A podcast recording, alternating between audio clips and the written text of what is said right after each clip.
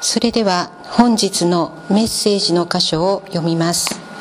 本日のメッセージの箇所はマルコの福音書第3章31節から35節。聖書は新約聖書後ろの方の70ページになります。マルコの福音書第3章31節。さてイエスの母と兄弟たちが来て外に立っていて人をやりイエスを呼ばせた。大勢の人がイエスを囲んで座っていたがご覧なさいあなたのお母さんと兄弟たちが外であなたを訪ねていますと言った。するとイエスは彼らに答えて言われた。私の母とは誰のことですか？また兄弟たちとは誰のことですか？そして自分の周りに座っている人たちを見回して言われた。ご覧なさい。私の母私の兄弟たちです。神の御心を行う人は誰でも私の兄弟姉妹また母なのです。本日はこの箇所より「神にある家族に」と題してメッセージをお願いします。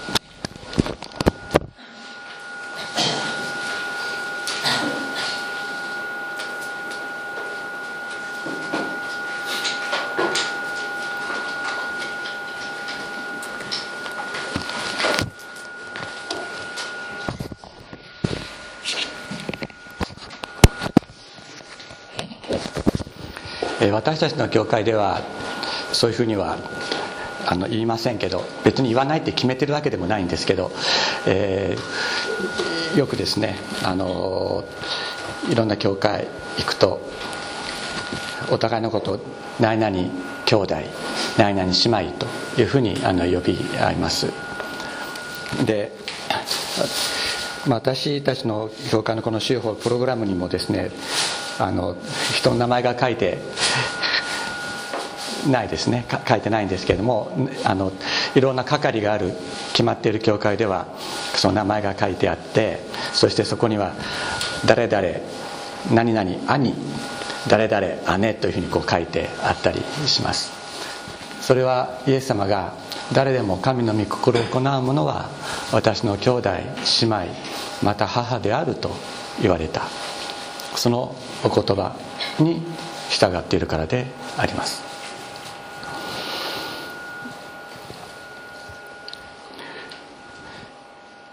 ところがどうどうでしょうか皆さん。イエス様がここで今あの司会者が読んでくれたこの箇所を読んでこの地上の家族兄弟姉妹また父母はどうでもいいというふうにおっしゃっているというふうにお感じになりますか？教教会の交わりこそが第一なのであって肉の家族に優先すべきだというふうにイエス様が積極的におっしゃってるというふうにお感じになるでしょうか。どうなんでしょうか。先日私ある兄弟の兄弟のところですね あのお宅をお尋ねしました。でその時にやはりその自分自身がキリスト教会信仰一筋で生きてそのことによって、えー、家族から理解されないそのことの苦しみについてお語りではありました。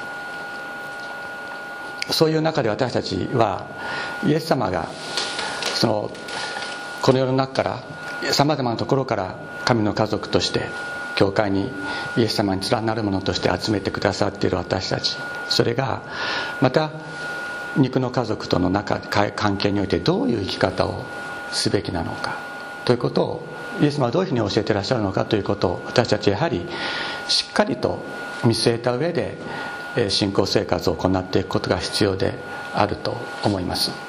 もしそうでなければ家族は捨てろともう一方的に言ってですね、えー、教会員を支配する教会となってしまう。それはカルト教会の特徴であります。カルト教会と健全な教会との違いは何かというと社会との関係をどのように持っていくのかでその社会の一番基礎的な単位は家族でありますけれども家族特にその家族とどういう関係で生きていくか。これはやはり非常に重要なことであると思います、えー、ここはですね21節前のページの21節あえー、っと20節からですね。前のページのえー、3章の20節21節からの続きとなります、えー、イエスが家に戻られるとまた大勢の人が集まってきたので皆食事する暇もなかった。イエスの身内の者たちが聞いてイエスイエスを連れ戻しに出てきた。気が狂ったのだという人たちがいたからである。この家というのは、えー、イエス様が外来地方で伝道の拠点としておられたペテロの家であります。イエス様はカペナムに戻りペテロの家に戻られた。もうほとんどこう自分の家とイエス様があのお考えになるほどペテロの家を愛しそしてそこを自分の拠点となさったのであります。でそこにですねイエスの身内の者たちイエスの身内の者たちというのはナザレという場所やはりガイラ地方ですけれども少し離れたナザレというところからやってきました。気が狂ったのだという人たちがいた。この誰が言ったかということに関しては、えー、身内の者たち自身も気が狂ったと思った。そういうふうに、まあ、ギリシャ語的には解釈できる、えー、ところではあります、まあ、いずれにしろ気が狂ったという噂があったか。あるいは自分たち自身がそう思ったか。まあ、その両方かもしれませんけれども、まあ、そのように思って イエス様を、えー、連れ戻しに来た。で誰が来たかというとイエスの母と兄弟たちというふうに言われています。母は母マリアですね。で兄弟たちということに関してはまあ、えー、解釈が2通りあります。イエスの弟たちという考え方もありますしえー、実はヨセフはの妻マリアは5歳だったというふうにあの考える解釈もあります。つまりイエスヨセフには前の奥さんとの間にイエスの兄たちがいた。そういうふうに考える、えー、そういう解釈もあります、まあ、まあこれは一応そういう考え方があるということを知っておいていただければいいだけのことであってまああまり重要なことではないですがえー、いずれにしろ母と兄弟たちがやってきた。そして外に立っていた。でなぜかとイエスペテルの家はもうぎっしもう人がぎっしり座ってもう入っていくことができない。またイエス様がそこで御言葉を語っておられた。そこにいる人たちはみんな座って座ってというのは教えを請う教えを受ける者たちの姿勢です。座ってという時には正式の教えを述べる時正式に教えを受ける時この時に座ってという言葉が使われています。イエス様もここでは座って語っておられたに違いないと思います。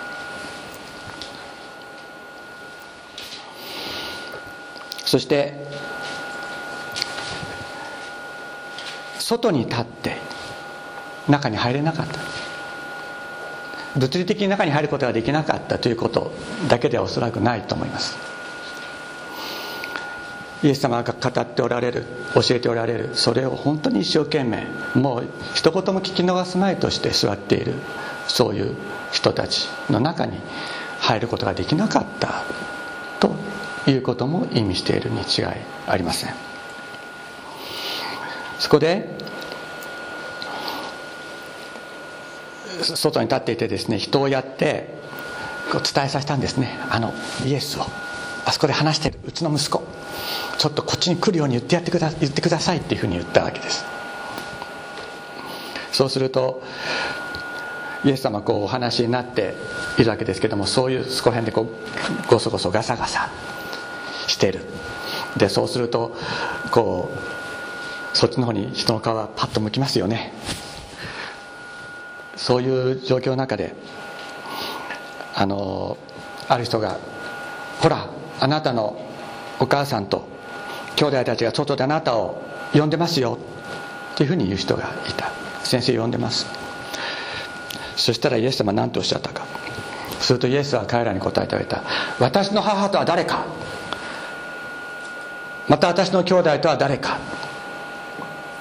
こうあなたのとお母さんと兄弟たちが先生のこと呼んでますよっていうふうに伝えた人はもう怖かったでしょうね。ビクッとしたと思います。あなたのお母さんと兄弟たちが呼んでますよって言ったら私の母とは誰か。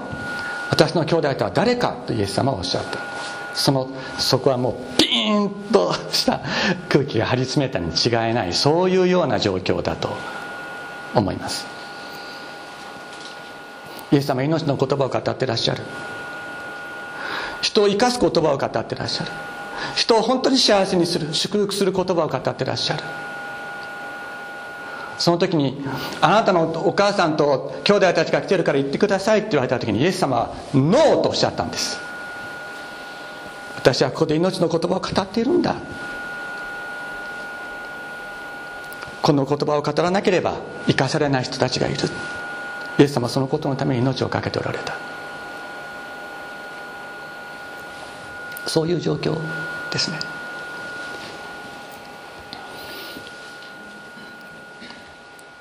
そして自分の周りに座ってらし座っている人たちイエス様の教えを本当に受けようとしている者たちを見回して言われた。一人一人を見回して一人一人を見て言われたんです。一人一人を見て言われた。ご覧なさい。ここに私の母私の兄弟がいる。ここに私の母私の兄弟がいる。神の御心を行う人は誰でも私の母私の兄弟姉妹また母なのだとイエス様はおっしゃったのです。今日今ここに聖書の言葉を通してイエス様のこと声を聞こう。イエス様の教えを受けようと思って来てここに座っているお一人お一人。イエス様ご自身がお一人お一人に語ってくださるんです。ここに私の兄弟私の姉妹私の母がいる。あなたこそ私の兄弟である私の姉妹である。また私の母であるとイエス様は語ってくださっています。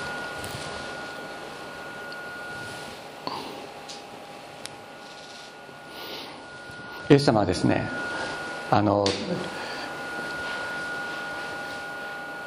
家族との関係ということに関して非常にこう厳しく聞こえる言葉を語ってらっしゃるところがありますね。これルカの福音書ですが私のもとに来て私の自分の父母妻子兄弟姉妹その上自分の命までも憎まない者は私のお弟子になることはできないとおっしゃってる。で憎むっていうとね嫌いになるっていうのが日本語の意味だと思いますけどそうではありません。憎むという聖書が憎むという言葉で表している意味というのは第一のものとはしないという意味であるのです。だからキリストとの関係を第一にする。キリストとのイエス様との関係が第一でなければ私についてくることはできないよとイエス様はおっしゃってるわけです。これはイエス様にイエス様と魂と魂の出会いを経験した人たちはみんな分かることだと思います。頭でイエス様についていかなかったらダメだダメなんだよな。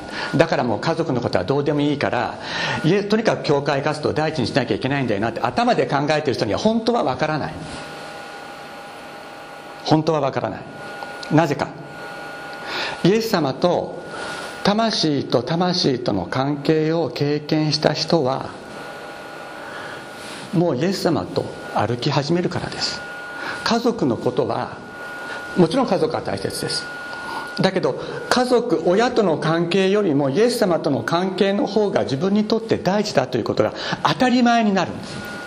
それがイエス様とのイエス様と魂と魂の関係を経験した人が一様に経験することです。イエス様と出会った時に自分が自分でなくなる。それまでの自分と違う自分になる。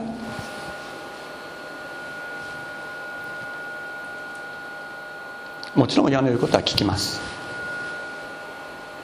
聞かなければいけない親の言うことは聞きます。親の世話も世話もします。だけどイエス様との関係が自分のアイデンティティの中心となる。そのような変化を私たち一人一人はイエス様との出会いにおいて経験する。だからこれはそうしなければならないのではなくてついてくることはできないよってイエス様おっしゃるのはこれはある意味で当然のことなんですね。私のもとに来て自分の父母妻子兄弟姉妹その上自分の命よりもイエス様との関係が大切。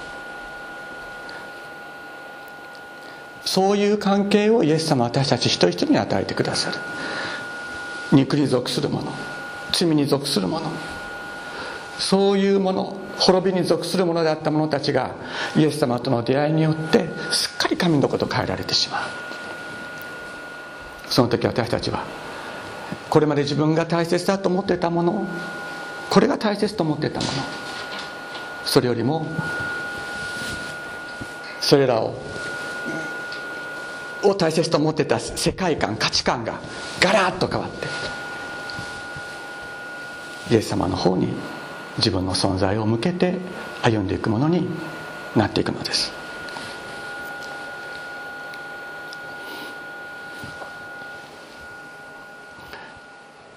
神の家族というのは何かというとキリストとの関係を第一にする。第一にするって意思でというよりはむしろキリストするっていうのはあんまりいい言葉じゃないかもしれませんね。キリストとの関係が第一となったもの。それが正しいでしょうね。キリストとの関係が第一となったもの。キリストの足元に座り教えを受ける者の群れ。これが神の家族であります。だからこの場に来るの来るのがね楽しくてあのこの場に来て交わりを持つのが楽しいから来るけども神様との関係はよく分かんないなっていう場合にはまだね神の家族になってないんです。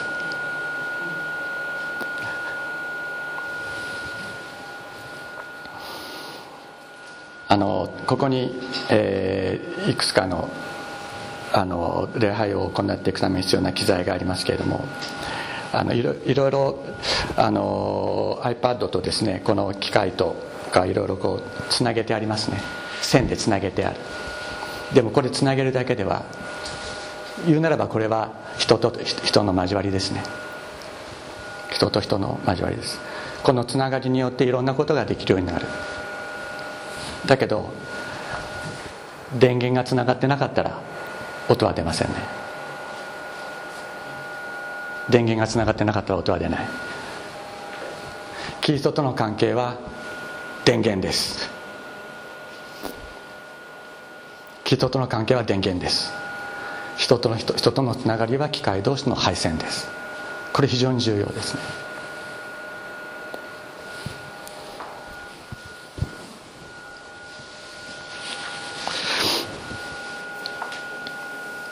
イエス様言われました。私にとどまりなさい。私もあなた方の中にとどまります。枝がブドウの木についていなければ枝だけでは実を結ぶことができません。同様にあなた方も私にとどまっていなければ実を結ぶことはできません。私はブドウの木であなた方は枝です。人が私にとどまり私もその人の中にとどまっているならそういう人は多くの実を結びます。私を離れてはあなた方は何もすることができないからです。私にとどまりなさい。私もあなた方の中にとどまります。電源であるイエス様につながれる。電源であるイエス様につながっていなかったらそれぞれの機械は何にもすることはできない。全くこれと同じであります。私たち一人一人イエス様に連なる枝となりたいそう心から願います。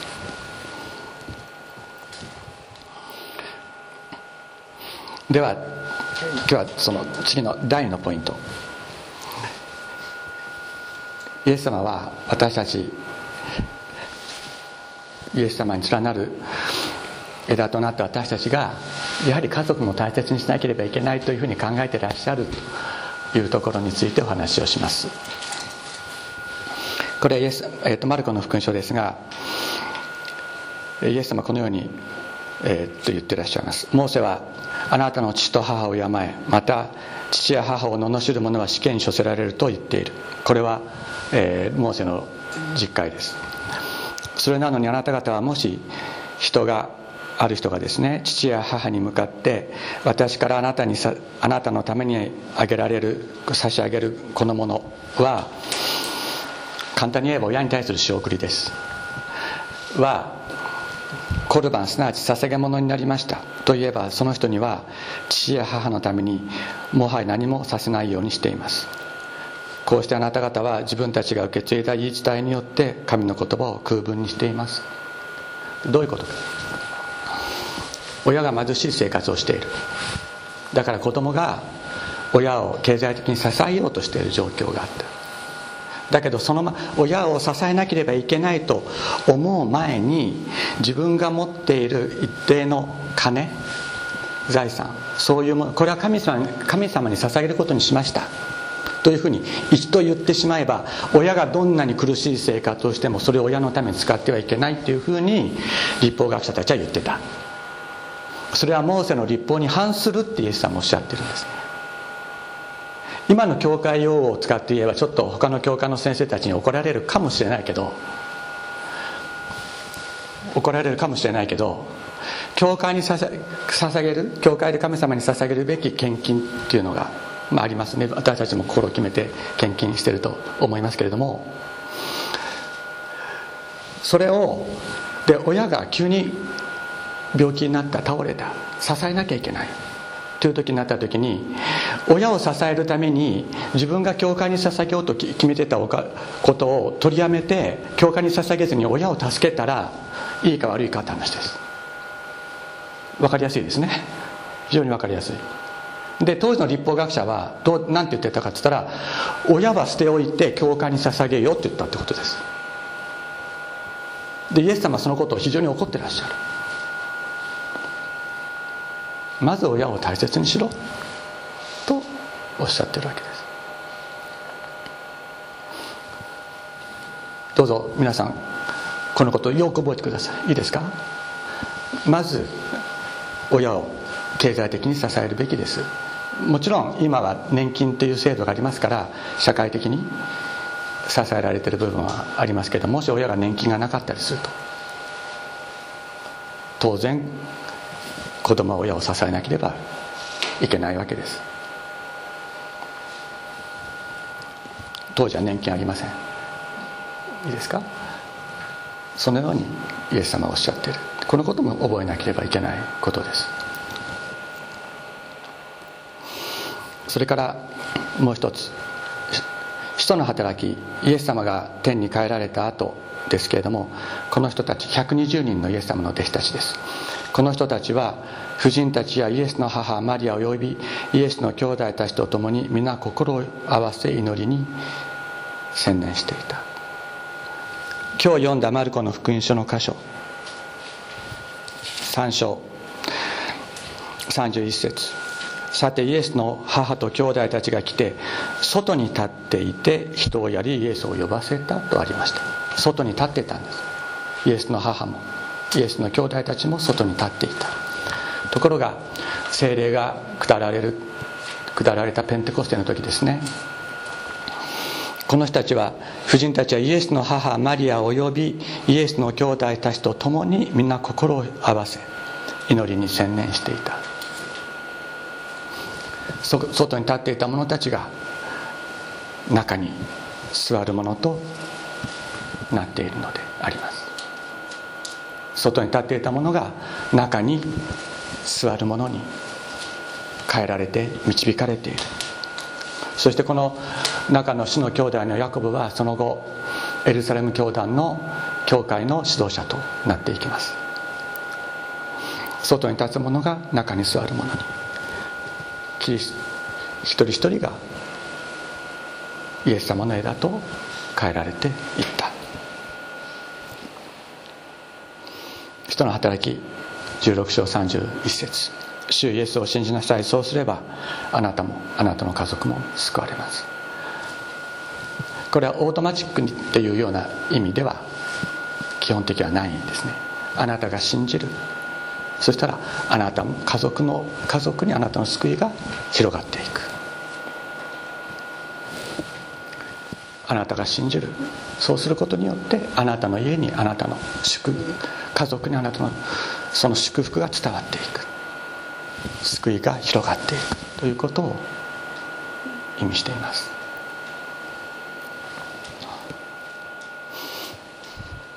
私たちまず自分がイエス様との出会いを経験しそしてイエス様なしには生きていくことができない。そういう存在の在り方の変化ということを経験することがまず第一に大切だと思います。それなしに本当に家族を助けることはできないのです。家族も同じです。つながってる配線のつながってる機械と同じです。だけど電源が入ってなかったら機能しないんです。本当に機能することはないのです。まず私たち一人一人がイエス様につながりそして家族もイエス様につながっていく。そういう祝福をですね私たち経験していきたいしイエス様はそのことを願っていらっしゃると思います。もちろんこのことは今日願ったから明日すぐに実現するといった種類のものではなくて長い場には何十年という時間がかかります。しかしイエス様は見捨てない。私を見捨てなかったイエス様は私の家族も見捨てない。このことを信じて祈っていきたいと思います。お祈りをしましょう。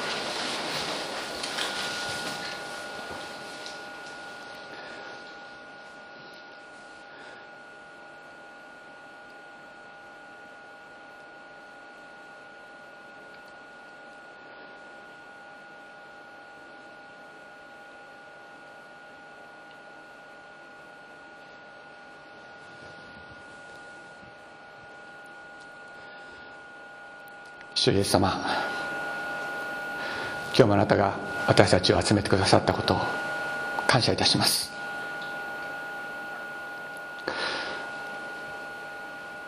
倒れて見捨てられていた私たちを一人一人をあなたは探したし抱きしめ生かしてくださいました。あなたとの出会いによって私たちはすっかり変えられあなたに属するものと変えられました。本当にありがとうございます。主イエス様何にも変えることはできません。イエス様あなたは私たちの全てです。まずこのことを日々の生活の中で私たち本当に経験しあなたから命をいただき私たち自身このことを告白しながら生きていくことができるようお導きください。主様そしてあなたは私たちに家族を与えてくださいました。感謝いたします。私たちを産んだ親を与えてくれました。私たちの子供を与えてくださいました。兄弟を与えてくださいました。姉妹を与えてくださいました。このことによって私たちは支え支え合って生きていくということを知りました。天皇お父様まだあなたを知らない。あなたに出会っていない。家族がいます。私を愛し引き上げてくださったあなたは私の家族をも私たちの家族をも愛し抱きしめてくださることを信じています。主イ様時間はかかるかもしれませんがどうぞ祈る心を私たちに与えてください。信じる心を与えてください。天のお父様そして本当にあなたが願っていらっしゃる私たちの家族の姿それを夢見て希望を失わずに神様こうしてくださいと祈りながら歩んでいくことができますよう私たちを力づけてください。心から感謝し尊いイエス様の名前によりお祈りします。アメン